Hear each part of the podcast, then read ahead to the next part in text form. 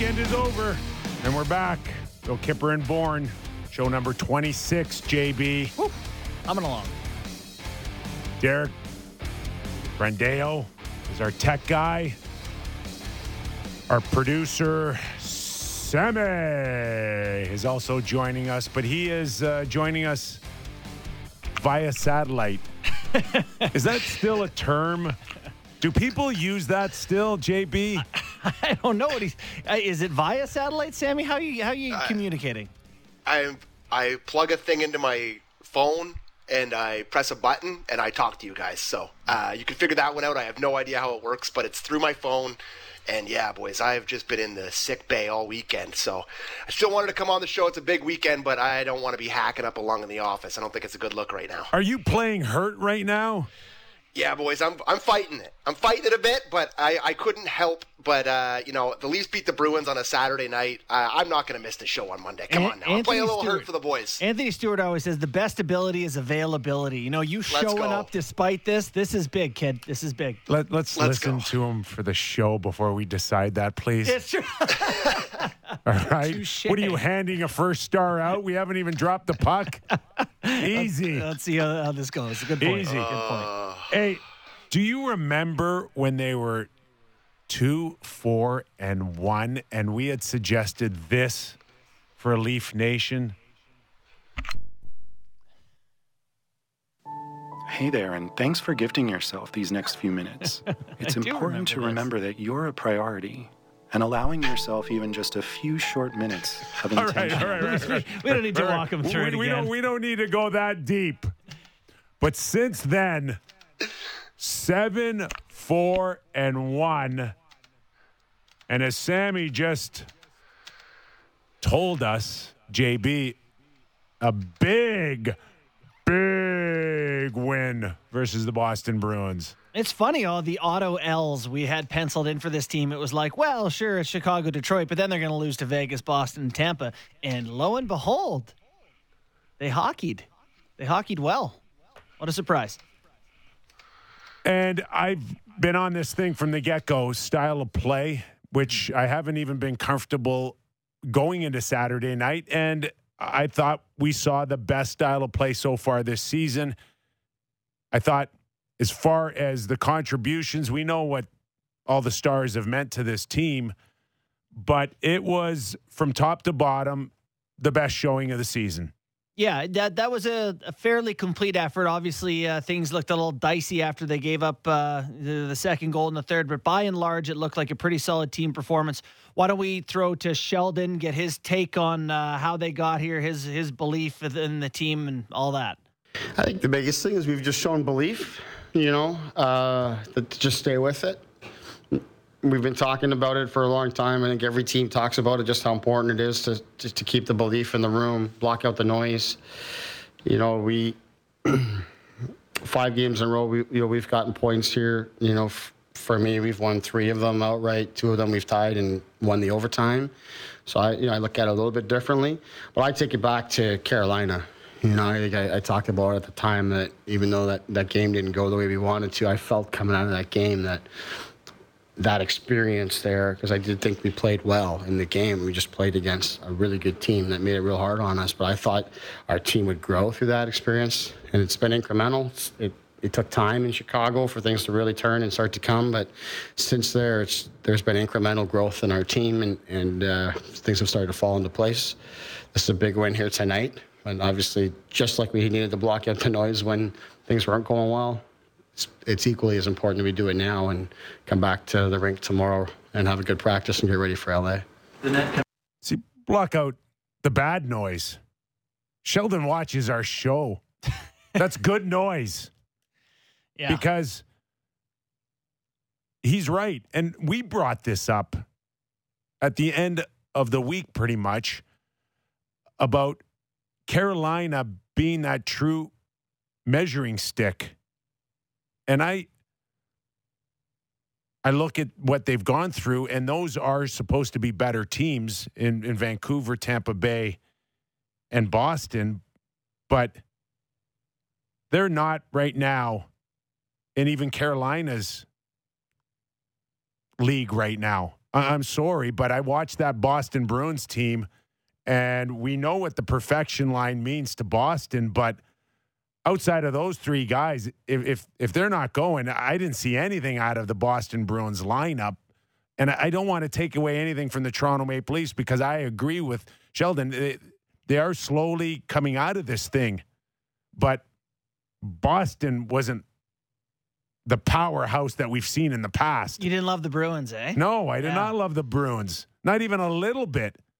Uh, D corps, decor, not as good. Uh, just in, in watching them, certainly seemed like Toronto was able to have their way. One thing that I think has made a difference here is something that uh, we'll play this uh, clip from Brodie in just a second here. But the the noticeable thing to me is that when they've gone up against these two uh, two good teams, I'm not counting Vegas um, amidst the, the good teams, but Boston, Tampa Bay, is they played with pace. They got up the rink and things were quicker. I thought they looked really slow, even against the Chicago in the Chicago game.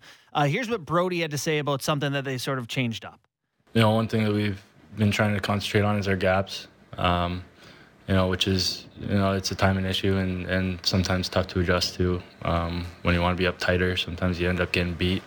Um, you know, then just the the pace of play. We want to play quick and uh, instead of building things, you know, try to get it uh, up to the forward's hands as quick as we can. First off, electric speaker, TJ Brodie. I mean, that was riveting stuff. Thank you for the pace and energy, TJ Brodie. My God. But the point he makes is a good one. You know, they don't want to. There was all this hype about Keefe and the Leafs building and regrouping and maintaining possession. Sometimes you just got to get the puck up and in. I thought the Leafs have looked a lot better against the good teams doing that. And he's right about the gap. And watching at times, even the fourth line, Spezza, Simmonds, Ritchie, where they're they're thinking offense, and every once in a while you see like three of them within three feet of the goal line, all looking for their cookies, and it's no. I thought they had their best responsible game of the year. Third man high. Mm-hmm. They didn't run into near much uh, near as much trouble as in the past. I thought there was the gap control that that TJ Brodie's talking about kind of has to stem with the responsibilities of the three forwards on the ice. It does. Yeah, no, absolutely. and I saw that for the first time on a real consistent basis is we did not see t- a, a ton of uh, the defense at least backpedaling. right. And Brodie has mentioned it. It's like uh, you, you're worried about getting caught, but you don't have to worry about getting caught if there's a third guy. Right? That's make makes such a difference for these Ds when they can play aggressively because they trust that they've got someone backing them up. All of a sudden, they can snuff things out before rush chances even start, and they look so much better. That that can take us in a couple division uh, directions. Kipper, do you want to talk about uh, the D then and uh, Liljegren, or do you want to do Tavares and, and his play of late? Which one interests you most? Because both both are worthwhile, I think. Well, why don't we just uh, first of all we we got to give a lot of credit to the big boys for for digging Right. Out of this. Thirteen straight goals by the t- the big four. 13 straight goals and you know we talked about uh, the the slow record off the start but and and Mitch uh, Mitch Marner with one assist if I'm not mistaken seven his first 7 games Yeah, that sounds right. One Yeah, assist. Yeah. which now puts him at what 11 points in the last 5 games Yeah. and we did talk about in a couple of games, this guy could be leading the team in scoring again. Yeah. And he is. And I I like Tavares' game right now. I, I think he's aggressive. I think he's he's strong on the puck. He's making plays. He's physically engaged. But the engine in all of this is Mitch Marner. I know. And It's like he looks great all of a sudden. Okay, is, is- he worth ten point nine? Everybody in Twitter land, is that okay now that he makes 10.9? This is why he gets killed when he doesn't play well because he plays like this, and you're like, "That's a 10.9 guy." Okay, But he plays anything less than that, JB, like, uh, JB, you, 10.9. you, have played the game, right? I mean, it, Yeah. it just No, I some- know. There's It's not gonna be there every it- night. it- not every night. Maybe maybe a a bad week or a tough week. Maybe a bad ten days. It happens. But there's not a person that knows anything about this game that would suggest between Matthews and and Marner and Tavares and, and Nylander that it was just a matter of time. They they they've produced their whole lives. They they've led teams in scoring their whole lives. They've quarterback power plays their whole lives. Like you don't have to be a, a, data guru to No. understand that it was coming. But what what kills me is it takes us right back to where we thought we were with this team. Going into this season, you very easily could have seen them at 7 4 and 1 through 12 games and when the big 4 guys played well, they won. When they don't play well, they lose. It still looks like that's what this team is and that's okay. That's okay. I mean, you know, the Washington Capitals did that one year and the big guys got hot in the right playoffs after 10 years of being in the playoffs with Ovi and crew. They win a cup. And, and But it's the only way they win, Take- right? Which is good. take a look outside of maybe a few teams. Take a look at around the league. there's no backup plan we for just, anyone. We just saw the Boston Bruins. What are they if Patrice and Brad Right. and Pastrnak Salary cap era, your engine if they fails, if you're they done. aren't carrying this Boston Bruins, they are bottom feeders right now. Yeah, you, and- every team at this point. And how many on- teams?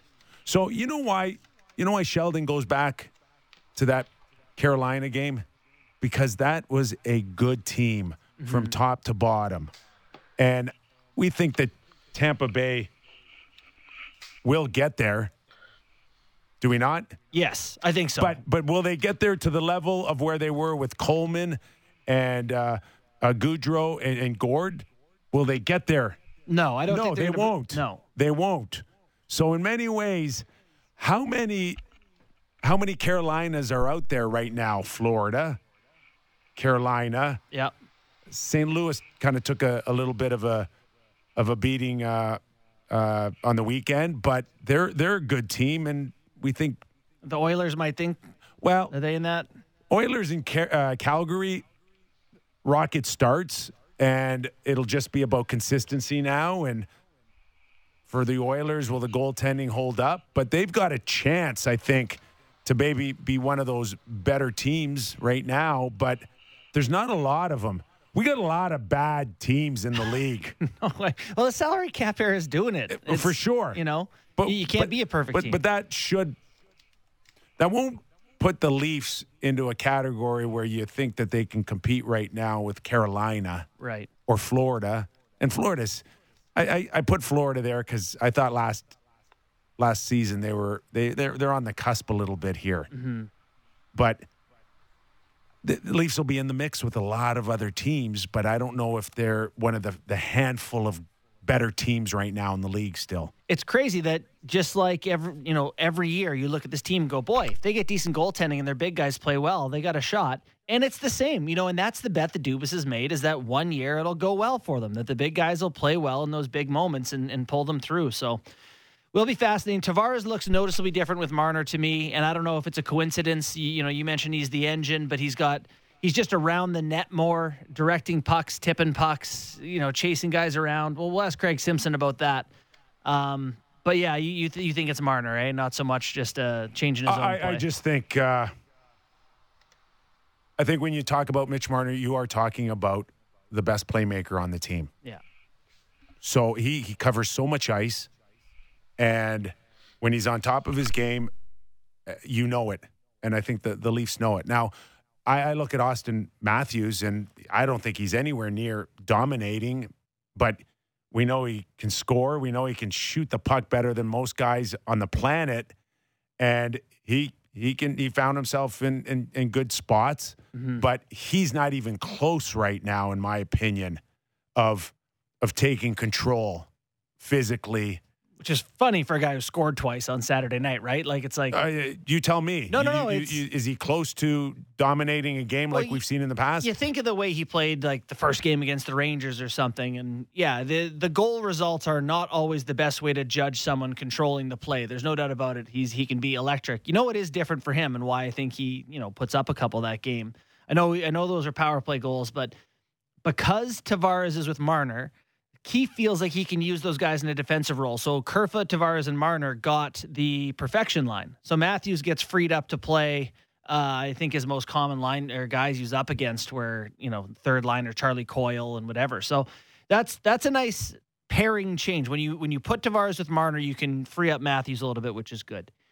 Um, did want to get to the the defense a little bit from the the, the old Toronto Maple Leafs there. Timothy Liljegren just keeps playing well. And I, you know, we've had plenty of discussions about him. Nothing about his play so far changes what I think he will be for this team or maybe a, the lack of a perfect fit. But boy, he has looked really solid. He's gotten great results, and that changes a little bit the way this team has looked. You know, why don't why don't we play that clip on uh, Sheldon Keefe? What he have to say about uh, Timothy Liljegren and, and what that means for Justin Holl? We'll get to that. He's just been consistent. It's so important for a young player. Can you go out every shift and and just puck comes to you, it's time to make a play and advance the puck. You do that. It's time to defend. Can you do that and close plays and get things stopped? You know, tonight, uh, you know, he he had to play some shifts against you know one of the best lines in hockey uh, in the Bergeron line, and uh, did a great job. He just looked confident. Did a good job on the penalty kill. Uh, you know, we've seen a good stretch of play from him today. That's it's great to see with his development. We've believed in him for a long time. It's taken a little bit here for us to get him this opportunity, but he's earned that. You know, obviously the door opened for him. You know, if our defense you know, hadn't played well early on, and we made a change with Justin Holl, but it's opened the door, and that's what you're looking for, guys, to step through that door and take advantage of it. And he's absolutely right. Uh, you can hear him choosing his words carefully. Right. It's not like he wants to uh, anoint him anything but yeah. it's another game. It's another game he's earned, and it's another game that Justin Holl has lost mm-hmm. going into tonight versus the LA Kings. But there's nobody on no nobody's going to convince me that this still isn't a project. Yeah. You know, Timothy Liljegren to me is a guy who confuses me in that he is a good player. He is an NHL level, you know, caliber guy. And that I I'm just I keep getting stuck on like, you know, you're in the postseason and how do you use him? Because like he's breaking the puck up well, like, you know, Sheldon Keefe has talked about when are you ready to be consistent? When the plays come to him, can you make them? And he has time and time again so far, and that's been great. But like He's not going to be an offensive guy, and he's not a defensive guy. So I'm trying to wrap my head and around a not, guy who's and just he's not physical. He's not intimidating anybody. So like if he plays like this, though, he's great. So he needs to be one of those. Well, what is he? Is there a precedent for a guy who just kind of doesn't have a role, just plays? I don't know. Good, good at a few things, and great at nothing. That's what he needs to be. Yeah. I just don't. So you give that guy 15 minutes a game on the third pair, and you know, again, I, I, am perplexed by him because he's been very good. He makes the plays. He's working with uh, Sandin well. The puck's going in the right direction. What else can you ask the guy to do? But I again, I just don't know how it fits with with what they want from their D corps. So Justin Holl to me makes sense because he's a, a great penalty killer you know, he's a, a, rangy guy with reach who defends. He's been out against the best lines. Him and Muzzin were a top line shutdown pair. Liljegren's not going to provide that. So now Muzzin and Brodie got to be that. So now Rielly and Dermott aren't very good because Dermott's been struggling. So I don't know. I, I'm very confused by the Leafs defense because of Liljegren's good play. What's helped too is I thought Muzzin had his uh, best presence. He Yeah. was physical. Yeah. and he played with edge, and it was it was noticeable when he is all in, fully engaged. He's one of the better sh- shutdown guys. But does it worry you that he seems to need someone to help him now, where he's been he's made someone a player before, and now that he's got Brodie, he I, I. I think he's I think he's on his own. I, I he doesn't he doesn't. Uh, you don't think it's it- Brodie that's it- changed his results? he- he's just playing yes, better. Exactly. I think when a guy like that can can uh, play with a little bit of edge, and uh, you you can tell when a guy's finishing if he's got a little extra umph in him, if he's got a little you know fu in him, Mm-hmm. you can tell. And I thought he had that Saturday night. Yeah, that's essential for this team for him to have that because if he's not good, they're in big trouble. Mu- Uh, and then Boston's not overly physical. I thought they're, they're the guy that had the most presence for the Boston Bruins? Pastrnak? Pastrnak. Yeah. Oh my God, do I love that guy? He's do a player, I man. Yeah. love Pastrnak, yeah. and he can beat you every which way, but he can run you over too. He is a mule out there. He took was it a boarding penalty on I forget who it was on, but it was like oh, Oh, take that hit. flat- if you're Boston, you're like, well, yeah, we'll, He we'll flattened a trade. few people out there. He did. He did. He's an incredibly useful guy. There's no doubt that you know I saw some projections like the best lines in the NHL. That that line is still one of the best lines. The only thing that's changed is he was kind of an add-on to it, and he might be the best piece of it, or at least as good, I think, as uh, Marchand and, and Bergeron at this point. Sammy, you out there? You still got two lungs? Yeah, I was just I was just listening to you guys talk about Pastrnak there, and he's definitely been hanging out with Marchand. You can tell. You know, he's got a little bit of that, I- but it, wasn't always there, was it? With him, like he wasn't always playing like that. He's definitely picked some stuff up from his line mate. No. There's just some great arrogance and swagger there. You know, just the way he carries himself. He's walking in with the crazy suits. He's, you know, he's got a great attitude. The way he goes uh, goes at guys too. So yeah, Yeah. that could be an element of No, those no, guys. no. He, he, he was always physical. Yeah. yeah. He was Was he? always I don't physical. remember yes. that as much No, earlier not in his career. But you you notice him now because he's a star. Well, and also he's Yeah. stronger now. He's a man now. I mean, you be physical when you're 19. It's Yeah, not quite the same. That's a great point too. Yeah, it's he was- just he's was starting strong. to round out. He was strong enough that when Tavares tapped him on the stick, he went down. He was really showing str- strength on that play in the third period there. Didn't like that call, eh, Sammy? Sammy, I, Didn't like that a whole lot. No. uh, I want to also. I I thought Sheldon gave it great perspective that he can look down the lineup, uh, or you know, the last five games, and he can kind of put it in. In I thought excellent perspective on. It's yes, it's it's points in all five games, but let's not get ahead of ourselves here. You okay with that? Because I, I know as a super fan, you want to think that uh, that they're completely over um, whatever ailed them to start the season. I really do like Sheldon Keefe, and Sheldon Keefe. I was not uh, I was not completely sold on him until I watched that All or Nothing, and I really was. I came away from that All or Nothing liking him way more than I had before. I think he handles the media well. This guy talks to the media so much. It feels like it's like twice a day, every day. He's addressing the media, and he never really steps out of, out of turn saying anything. He always kind of pushes the right buttons in the right kind of way. For a guy who's a quote unquote, you know, young coach in the NHL, and I mean, he's been coaching at all different levels for a long time. I really think he kind of handles the media well and kind of handles the expectations of this team well. Don't you guys? One thing I know about working with him is he loves, I do, Sammy, is that he loves to swim against the current. You know, like whatever the, the public perception is on anything, like he's happy to play contrarian in, in a dressing room, in a coach's office. So, like, when you think you're playing awesome, he'll be the first to tell you you're not, and vice versa. And I, I, he usually has a case to back himself up. So, I, you know, I think it, he's good at, at pulling you from the depths of despair and from the, you know, heights of ecstasy. He's able to kind of pull you into that middle realm. He does that well. Um, and, and obviously, this is a good example. Him pointing out the five game win streak is really a three game win streak with two ties. Also, they won the two overtimes, you know? Yeah, I, I like that. I, I think it's like anything else. You, me, anybody in this building. You just you just learn as you go along here. Unfortunately, a lot of people, you know, get to hide their mistakes, Yeah. and they're not called on it by such a, a wide audience. But I, I think he's, I think he's he's filed away some do's and don'ts already. When you're talking about mistakes, do you think he would tell Kyle Dubas he's made a mistake in signing Peter Mrazek? what a Is that is that the segue right there? Did what you a like it? segue. Thank you. Thank you. okay. Yeah, I kind of. You didn't want to get into it when when you you heard that he was coming back after two weeks, but for the life of me, I cannot believe that a guy, especially a goalie, can pull your groin and leave a game like he did against Ottawa mm-hmm. mid October and start 14 days later.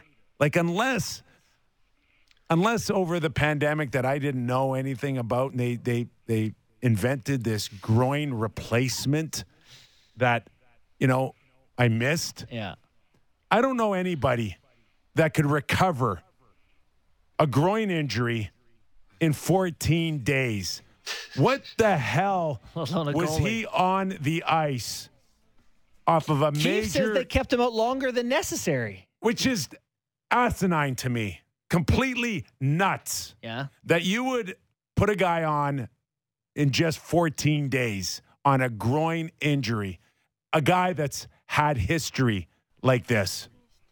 I don't get it. You know I, what I don't is? get it. Uh, you know, I think if they have a better third goalie, maybe you're able to take more time. The Hutch thing, ah, he has one showing did not go well, and I think they're like, if the if the doctors say this guy's ready, he's ready. But no, it was quick. Um, but now, what do you do? Like they called up Joseph Woll, is that right, Sammy? They called up Woll. So Yeah, they called him on the weekend. He may, he he may have been assigned back down, okay, so and but it like might it might have been just massaging the, the cap. okay, okay, so maybe not not like So- this guy's gonna play. Listen, it has to be. It has to be Hutchinson. Did we lose Sammy? Sammy, are you what's happening with the sound quality all of a sudden? Sammy, is, is that you rubbing Vicks into your chest?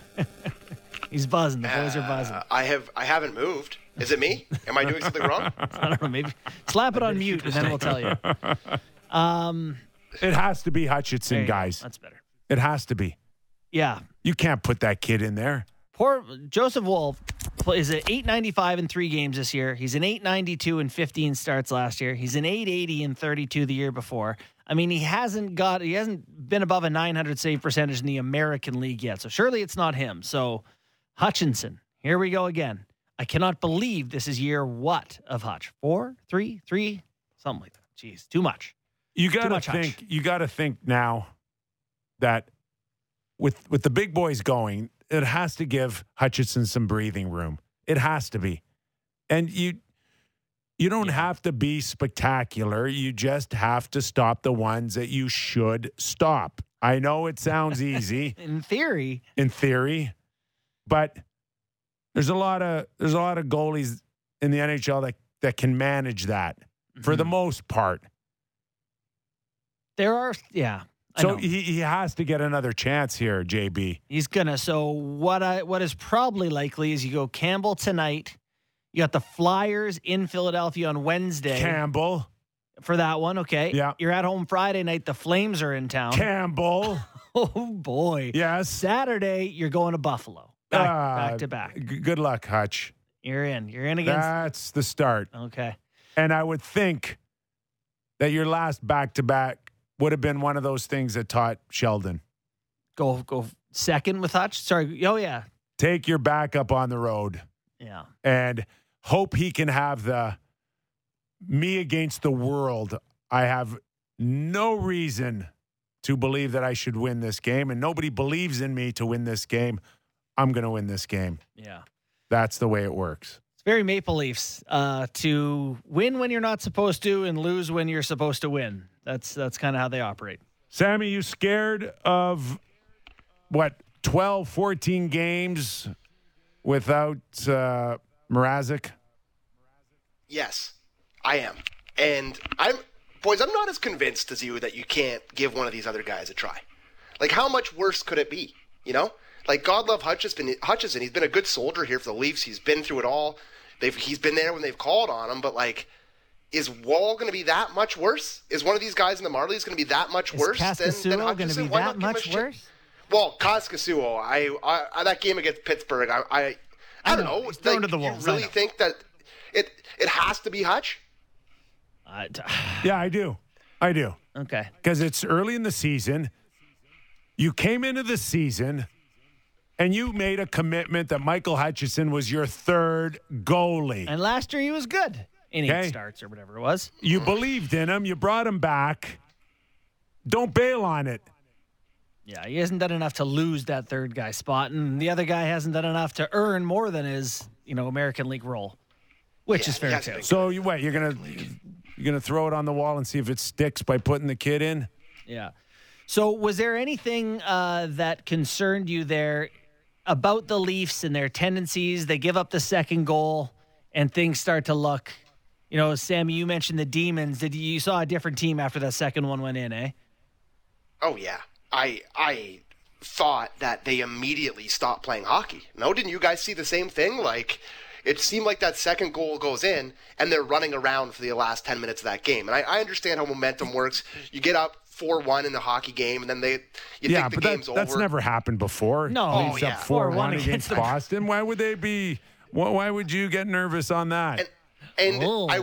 I, I will say that Jack Campbell, in that stretch there where they were running around like a house on fire, made a bunch, a bevy, if you will, of great saves. Yes, thank you. Mhm, good. You cannot negotiate a contract with Jack Campbell right now. No, I agree. But I will say, and this is completely anecdotal, and this is not fair to Frederik Andersen, who I defended while he was here. But I, if Freddie's in net, one of those goes in, and then it's a four-three game and things get squirrely. I'm sorry. Like I'll say it. I, I there's something about Jack Campbell that you know he may not make the save early in the first period, or one gets by him when it's you know make it one or two nothing. But boy, if it's a tie game late and you need a big stop, he really seems to have a sort of clutch ability to get that Okay. big save. I think you're painting Freddie with a, a a a bigger brush than he deserves for letting in a crappy goal. okay, during the regular season, he was pretty much doing what Jack's been doing for them over the the last few years. Yeah, but the, Go- regular go season the- that's what burned into my brain. That it is burned into your blank. But uh, the brain. regular season It is. isn't isn't what is burned into my brain. The playoffs are what's burned into my brain. Yeah, th- that's right. That's right. But the the style of play for the Leafs is rely on your three or four big guns, and you know in the equation, a goaltender has to be a, a first or second star, and Jack's really. Jack's really done that earlier in the season. Like if you really look at the points that they've collected, Sammy, how many how many go to Jack by himself? Quite a few. I'm just looking at their schedule here, Three. kind of thinking, 3? yeah, yeah, at least no. Yes. Like you look at Tampa for sure. I'm not going to say Boston because they scored four goals, and I, you know, but I'd say uh, in Chicago for sure. Against against uh, against the Rangers, he was really good. Like there, there's been some games here where he saved their bacon multiple times. And when you factor in now that Mrazek's out, Yep. you, you, there's going to have to be more of that. I, I think they're going to. I think it puts tremendous pressure on, on Jack here mm-hmm. in a in a and it's too Could early you in the imagine, like, like if they play Jack a bunch in a row and he can't hold up, if he gets hurt because of getting overplayed here, like, he's he's always had he's always gotten hurt. I don't. If you look over his last ten years, someone told me there's there's very few incidences where he did not have an injury. So, if that's the case, it's not if it's when it may come. So here's here's the two Oh, the two sort of again. scenarios that I'm playing out in my brain when it comes to Jack Campbell, and they're no neither of them are good for the Toronto Maple Leafs. So the one scenario is that you play him into the ground here over this next stretch, and he gets hurt, and then you are absolutely bamboozled. You have no then you have I have no idea what they do. And the other scenario is is that he plays well, proves that he's a starting goaltender, and his price goes way up. So I can't really picture there being a good scenario Wow. for the Toronto Maple Leafs I- out of this. Honest, signing him isn't their biggest issue right now. Of course not, but it's It's, it's, not. there. It's there, but you can also you can also come to an agreement that will pay you X amount. I can't get there till the off season. I got to unload this guy. I got to un- unload that guy. Those scenarios have been played out in the past. in verbal agreements. Verbal agreements, or we're, we'll wait it out. At the end of the day, Jack can't sign until July 1st, anyways, with another club. So there is opportunities to tell him, we'll give you your five plus million, but we can't do it till Yeah, in the you, off you show us a 920 this year, it'll be five, you know, or whatever the uh, the agreement Well, may be. we're It's a talk- gamble. It's a gamble that someone may outbid you still, but that's what you created with this salary cap. You you won't have any other choice. You think? I believe you mentioned a team that could outbid them were they to let it get that far this offseason. Well, Jack's from Michigan. Oh. maybe the Red Wings might need a goalie next year. I don't want to make uh, I I don't want to make Sammy any sicker than he already is right now. Oh, but by the way, fellas, we're talking about the the second star of the week. In the NHL. Uh, Jack Campbell was named the second star of the week, uh, posting a 3 0 0 record with a .99 goals against, a 9.68 save, and a shutout. Is that good? I would say that's good. good stuff. You know, the a lot of things good. You know, for maybe the the tone of some of this, like the, a lot of things good right now. The Leafs, by the fancy stats, you guys will be pleased to know, very very good. Like all the models and metrics, still think this is a top five team in the NHL. I know uh, Carolina is a measuring stick, they they didn't look uh, like they measured up or or whatever there, but boy, just beat just beat Tampa, just beat Boston. They're looking like uh this is a team that's better than we we were worried there when they were two and four. But there's a good hockey team here. Well, I wanted to ask you guys about the Atlantic Division here. Now that you've seen, you know, two of the three powerhouses, I guess, the quote unquote powerhouses, and I know you were kind of alluding to this earlier with the bad teams, but like, you know, the Leafs don't play Florida until March 27th is the first time they play Florida. That's crazy. That is So you're not going to get to see that test for a long time. But are you sort of changing your vision of the Atlantic Division uh, off that one game against, uh, well, not the one game, but just what you've seen from these teams so far? Or do you think that it's still the kind of powerhouse division we thought going into the year? I I don't have Boston now uh, anywhere near where I thought they may be.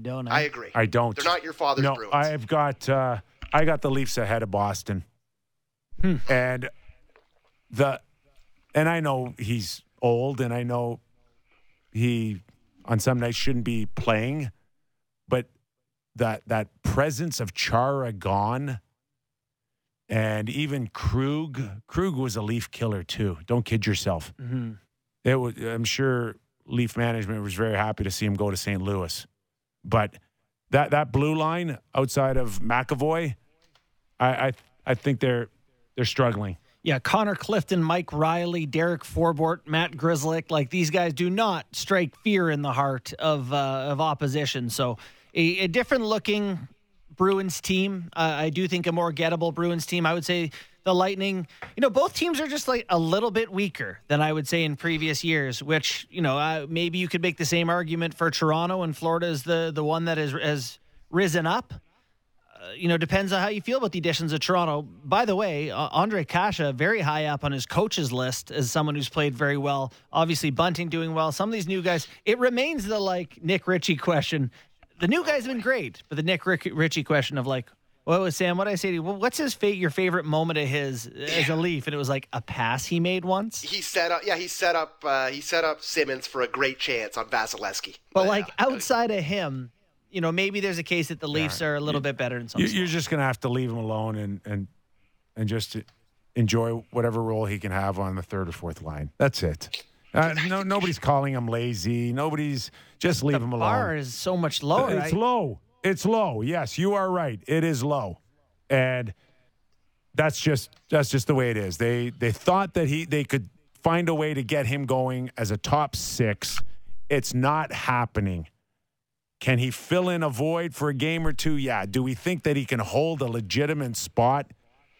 No. but they're not going to have him doing what he's doing now for 2.5 million dollars given the salary cap and they will have needs at the Yeah. deadline like if he Yes. he he has like 3 months to sort himself out or he will not be here and I don't know what that means Yeah. You know what it means? Who's how are how are they going to trade him? Well, somebody will take him for a second or third round pick. Yeah, it's true. You package a pick, but uh, I mean, the Leafs have given away so many picks over the past. gross It is. It is. It's bad. Yeah. It's bad. I've made a It's, huge it's mistake. if you send if you send him if you send him to the American League you only have to you can bury 900 grand no no, that's not an option. no it's you not, got you got to move him out. salary relief No, Nope. no, and that's that's just that's just the way it is. But I think I think that line has had its moments, and then you know when you put Ritchie and Spezza and uh, Simmonds out there, the line has I been think, good I think I think Simmonds this year. I think towards the end of last year, something was hampering him because I. I don't know about you guys, but it looks like he's got a lot more speed, a lot more jump in his game than he did at the end of last year. Like and Physical, I- I- coming through physical, guys on four for checks. sure. And he's the hands seem to be a little bit better. Like he Yeah. just He's getting really seems to be more engaged. Yeah. But so but he's can good with that he? line. Can he? And will he want to do it every night, guys? Long season, boys. it's a it's a long season, but there's a lot of mileage there. Mm-hmm. You know, I would prefer someone younger, hungrier, but if this is if this is his role, then he's going to have to find a way to bring it like I thought he did Saturday night. Yeah, you know what would be interesting is like the Leafs actually found some games to give these guys, you know, in, in NBA load management. We've find talked a about night it. off, They- right? He needs one too. Yeah. Find a couple of nights off for him. Find one off for Spezza here and there. Tavares here and there. You know, I, I, it's honestly something they should do with their older guys. I know they don't have a ton of options in terms of guys to call mm. up. I love this Gabriel. Gabriel, Kirill Semyonov. Well, listen, boys. It's like last week we're like, "Is this team done?" And now we're like, "Let's load manage Tavares."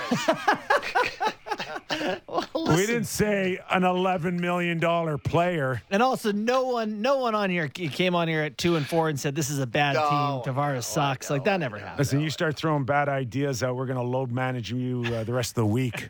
oh, I, I could use some load management here, boys. I'm st- I'm struggling. All right, one guy that can't and shouldn't, Craig Simpson, Hockey Night in Canada, the voice of the Leafs.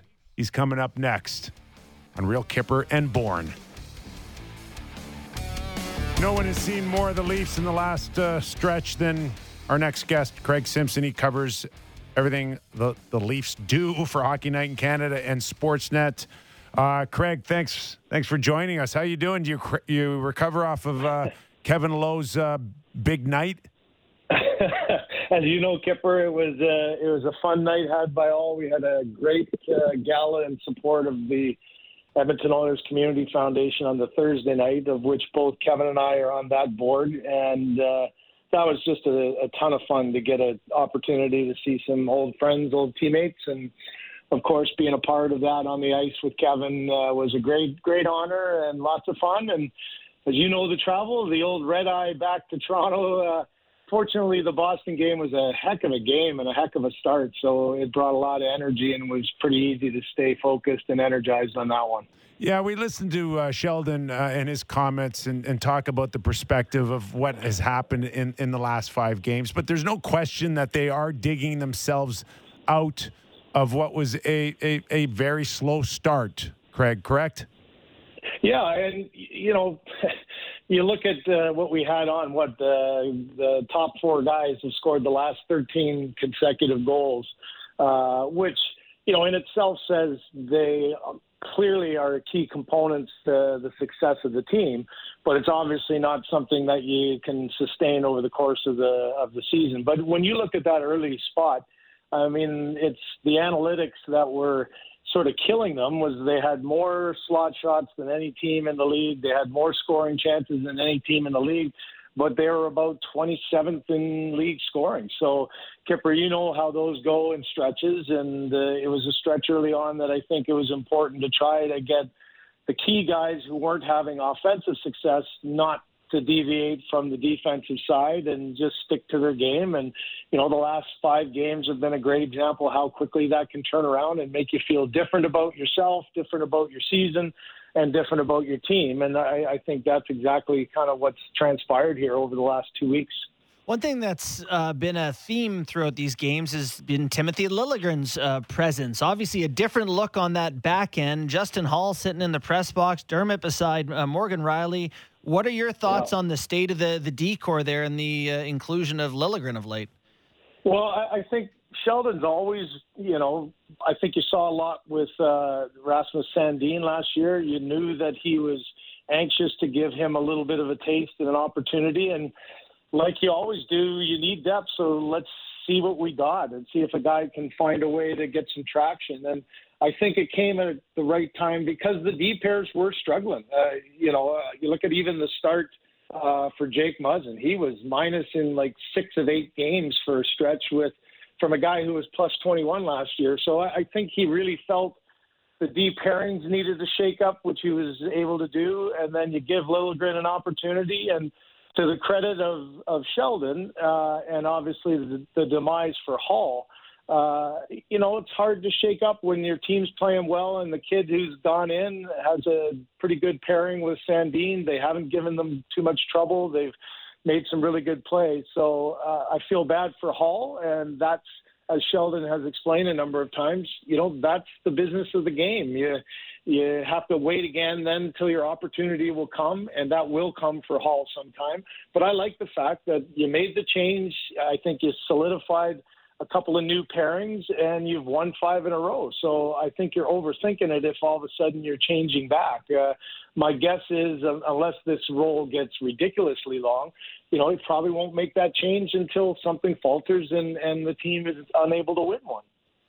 Craig, that old saying is you're only as good as your big boys, and, and nobody would know that better than you because you played with some of the biggest names in NHL history. But is it at times a little overrated to just rely on just a handful of guys because we do know that you know when you win Stanley Cups yeah. and you've won many, uh, man, it's a deep, deep roster. But in Toronto, the finger will always get pointed at two or three, and they felt it early, but it's been alleviated because of the points that they've been producing. But how long can you go with this Jekyll and Hyde with just thinking that it all relies on three guys? Yeah, as I said, it's it's not sustainable. I, I mean, you're going to need uh, contributions from the second line, from the third line, and from the fourth line. But I, I will say they have shown, and I think Sheldon's confidence has shown, like he he likes that camp line, even though they're not really scoring. Plays them in some pretty key matchup moments, so he's not afraid. Uh, I thought Spezza, although he's slowed down from the offensive that line's been fairly effective. So, Kipper, it's not a sense that you know it's the uh, uh, where a team falters if if the top six guys are the only guys that are in the offensive zone and creating some offense, and then the next two lines go out and they're hemmed in their own zone. That just takes away any uh, momentum out of your game. It doesn't put pressure on your opposition. I think the one good thing that the bottom two lines, even though they haven't been scoring, they've had plenty of times where they've had good offensive zone shifts and good pressure, and maybe forced a top t- top pairing to be hemmed in their own zone and not be able to make a change. And then the top two lines come out, and they're the ones that score. So I, I do think that that's ultimately what you have to get to, and you have to balance some of that scoring out. But as you as you said, if you're going to rely just on four guys, as we saw, eh, the first seven games of the season might have been a seven-game series that you lose again. You know, if your top guys aren't the ones scoring. So balance is definitely what they're looking for. But this has been a let's face it, this has been a stretch where you see the top guys are back to playing their best hockey. I mean, Mitch Marner's got the puck on his stick, and you feel like something good's going to happen all the time. And the first, say, three weeks of the season, that that really didn't look like that was necessarily going to be the case. So uh, I think uh, you know this is the stretch where you want to keep a good run that they have now going, and you ultimately want some of the other guys to start chipping in offensively and getting you know involved in in that part of the game. Before JB goes here, I just wanted to get a, a thought on uh, Auston Matthews. I said uh, he he looks to me as a guy that's still not out of uh, second gear, and maybe that's a good thing. We saw him come back uh, against the New York Rangers and completely dominate, but we haven't seen him yet uh, hit the high note. I want to get your thoughts, especially because you were a top goal yeah. scorer. Um, what do you, you see in him? To me, Kip, early on, just the timing was off. I mean, his shots were unusually, you know, high wide or a little wobbly or not getting it off or even fanning on a couple one timers. And it's understandable. You know, we take for granted so often the the star players who miss time with injury, who come back and look like they never missed a beat.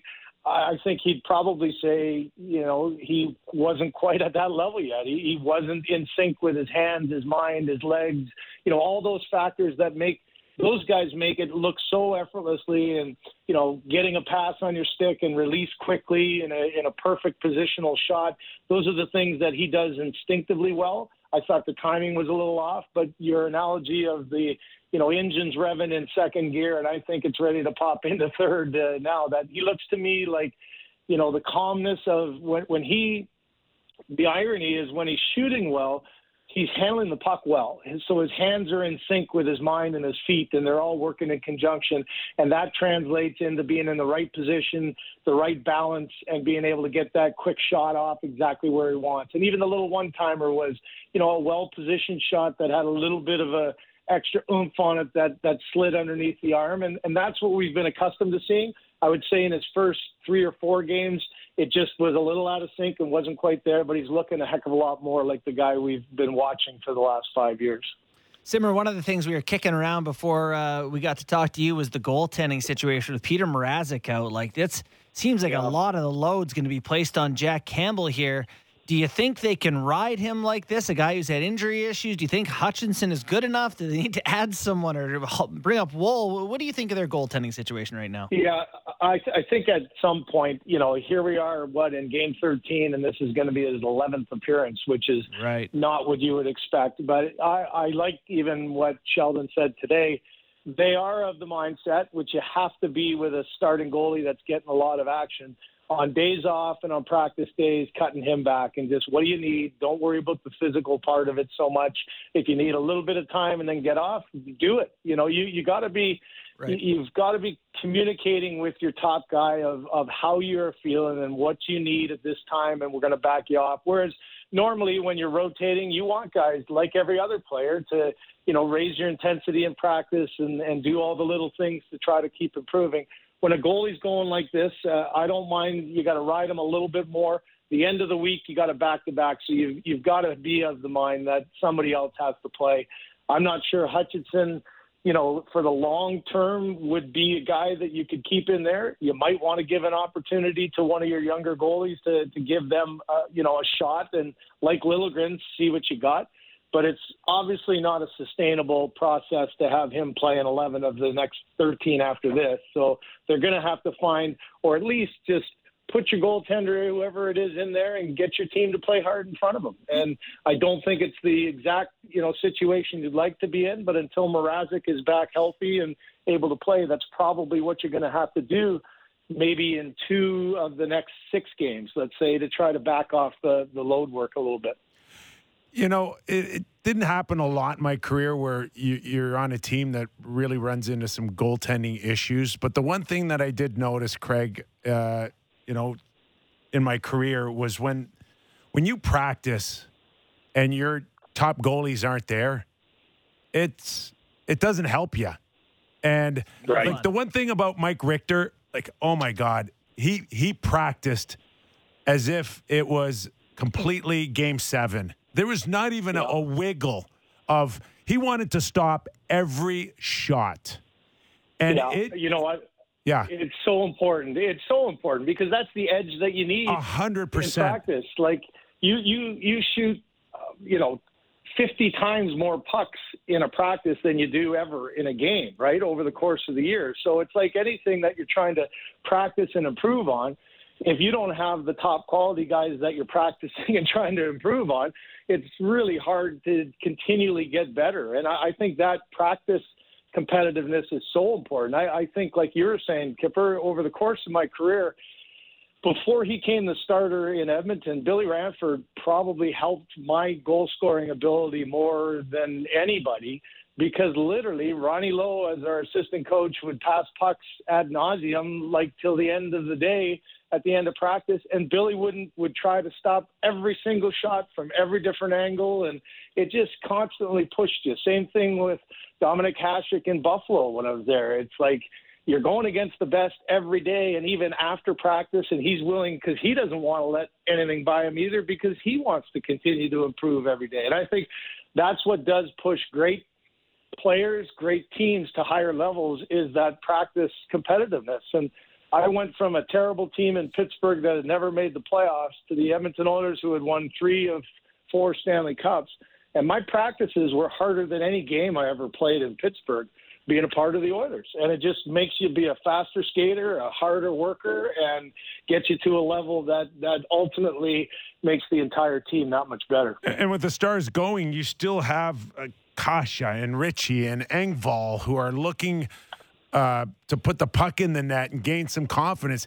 You're you're you're, you're not practicing against Jack because they're m- yep. managing him. So uh, Peter Missouri uh, uh, is gone. Mrazek. Mrazek. I can't even spit it out. Mraz- he's, he's, I've forgotten his name. He's been gone yeah, so long. his name. He's gone so bad. Yeah. So and and now you're down to what Hutchinson and maybe another average AHL. Maybe the Zamboni driver comes back. You pull someone from the concession stands.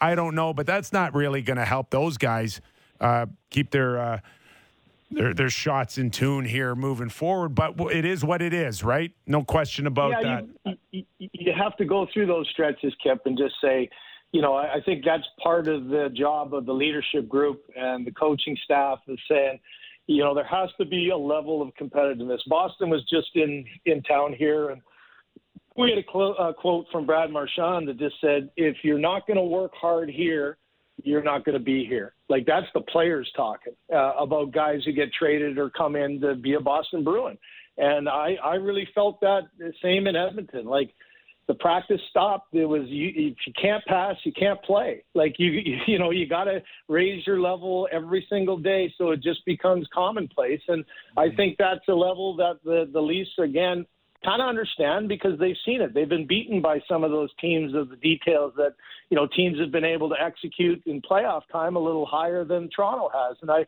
I think there is an understanding now with your core guys who are all in year six, and then you know Tavares in year twelve hasn't had a lot of success there. I think everybody's hungry and understanding that that's got to be part of common practice uh, in your in your game to have success when you when you go further in the in the season.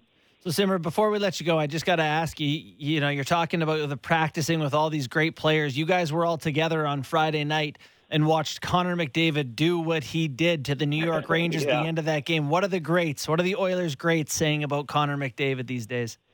Oh, you, there's hardly words to describe. I, I, think what stood out to me, not just in that uh, incredible goal and, and, individual effort, but just being around that team a little bit, uh, the the difference in their mindset of just how important it is this year to be better than they've ever been. I think they realize they have a bit better depth. They have some holes filled. So both he and Leon Draisaitl, to me, are just driving their game up to another whole level. Like it's really quite impressive. But the more impressive part is just the energy and the enthusiasm that they're showing as not just a pair, but everybody's following along. And and that's that's pretty scary when you have guys – of that high a quality that just seemed to be taking their game to another level. It was it was exciting for everybody and all the ex players to to see that kind of ability uh, on display there.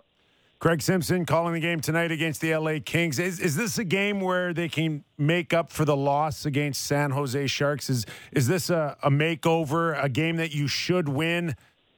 Yeah, yeah. It's a reminder of even go back the Sharks and then the next night the Penguins with you know without Crosby and Malkin and Carter and you know a couple of laid eggs in a row. And I, I think the one good thing though, guys, is they're starting to establish that Scotiabank Arena is a hard place to get points in, and I think that probably is the most key. It's the last game of their homestand.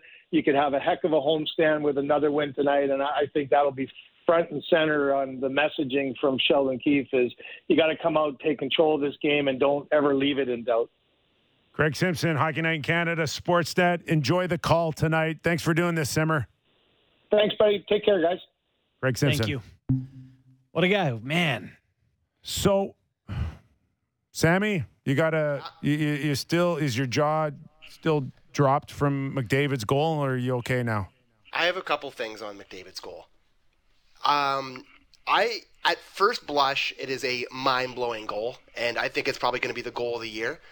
But I have a don't but this. I have a take that I don't know if it's too, that hot.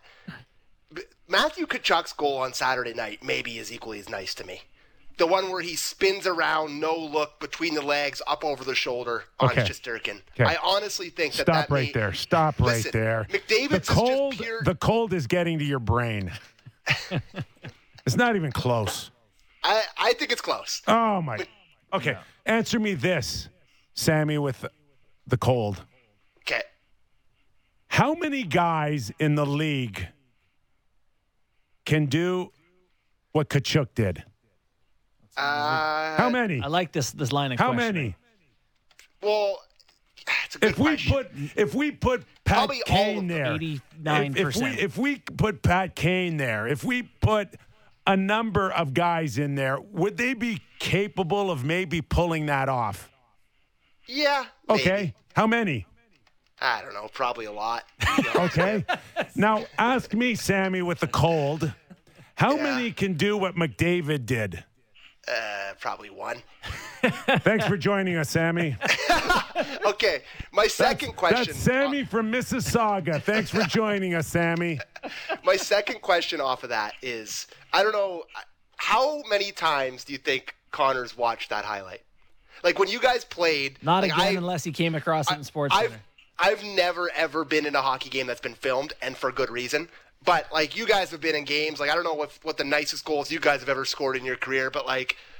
Would you, if you had the access that you do now, would you be watching your goals over and over? Like, I feel like I would be just putting that on a projector and watching it all day long. No, I don't think. I think maybe that night after the game he gave it a rewatch or two, and he's not again. I No? with Hartford, we went into Montreal, and I toe dragged a puck along the blue line, and I ripped a slap shot over Patrick Roy's glove. Oh, Wow. I couldn't race fast enough to the dressing room to see that on video. yeah, it's uh, that's a little different for sure. I just think McDavid scores so often, and he's so he great. he had to have seen it a few Oh times. yeah, well you Oh, can't he- now. He'll He just pulled that see up it. on Instagram Come before on. bed, bud. I'm telling you. All I know is like the who is it like Kevin Rooney that was behind him. All these guys that were like, I'll just trust this guy to my defender. Like every single player there was culpable for the goal, the goal against. It was just Nemeth swings his stick at at Connor McDavid in that moment. Just a mess of defending for the Rangers, but you just don't expect a guy to. I don't know. Just The only shark thing- attacking. The only thing I say is you're you're trying that in November, but are you trying it oh, in McDavid's May? trying it in May. He's trying it in Yes, June. But but how many times? How many times? Because it gets shut down. oh yeah, that time never- of the year. It should never ever and, work. and and like it, it's he. Okay, I'll try it, but if it fails on a couple of times, even the head coach would say, "Okay, Maybe um, get that one in deep. yeah, you know, it's just it is a. You never want to take away a guy's creativity, but you're not going to the well too often on that one. Sammy, I will say I did see other takes on social media of people being like, "It wasn't that great." And here's my my first off, Kipper made a great point. No one else can do it. Yeah, Every really single put me in a player, body bag with that Eh, he, you- yeah, you got body bag. Every single full toe tag. Every single person on the Rangers there could have got to the puck. They could have reached it. They were within a, were within a stick length, and that makes it exceptional. The thing, beyond the thing is that he caught him. He caught him dreaming. Like he comes over the, the, the line, and they're all kind of five, standing four there. with three minutes left. Who's dreaming? And and here's the thing: you're talking about the playoffs. He's not allowed to do that because the officiating is completely different, and he's hacked down, and they don't call it. Yes. So that's that's probably what happened. So, like I said, November, great Yeah. goal in November, but uh, they they're not very often in in the playoffs. Although I do remember Mario Lemieux undressing um, oh yeah, Minnesota. All of Minnesota. uh, Neil, uh, is it uh, Wilkin, uh, Wilkinson? I don't know. It was a one-on-one. Jon Casey, I think. at Jon the- Casey at the yeah. end. That one That's, was. that's maybe my favorite goal of all time. That one right there. who was the defenseman? I ca I'm drawing a blank. I don't know. I don't know. It's just you know. We'll to, get to it me, after the break. To me, We'll it's just it like a after the break. nameless, faceless rube. I, I, sorry to whoever it was, but No, I the the the the dangle that McDavid made when he went inside outside on the guy's stick to the backhand that quickly is truly breathtaking. There's there's no there's no there's how no he denying handles it. the puck at the speed he I- moves is unbelievable. for sure. But I like I don't need to go back on the Matthew Tkachuk. It was amazing. I- It was amazing. I didn't want to take away from that amazing goal. play. It's I don't want to take away from uh, Tkachuk. He's You don't think some, Tkachuk's any good, eh? I'm Oh, kidding. come on. No, it's it's it, it is a it's a it's a all talent goal too. You got to have some soft it's, hands. it's a one gotta- moment reactionary, exceptional play. But Shawn Chambers, you know what the scary part of it is? I, I played with Shawn Chambers. I could not pull that well, one Well, Neil out. Wilkinson was right too. You had you had two names. There was two. he was on the roster too at the time. He was, yeah, he was involved. Shawn Chambers Oh, and Neil see, Wilkinson. There you go. You had them both. All right, I'm not as bad as I thought. Okay, after the break,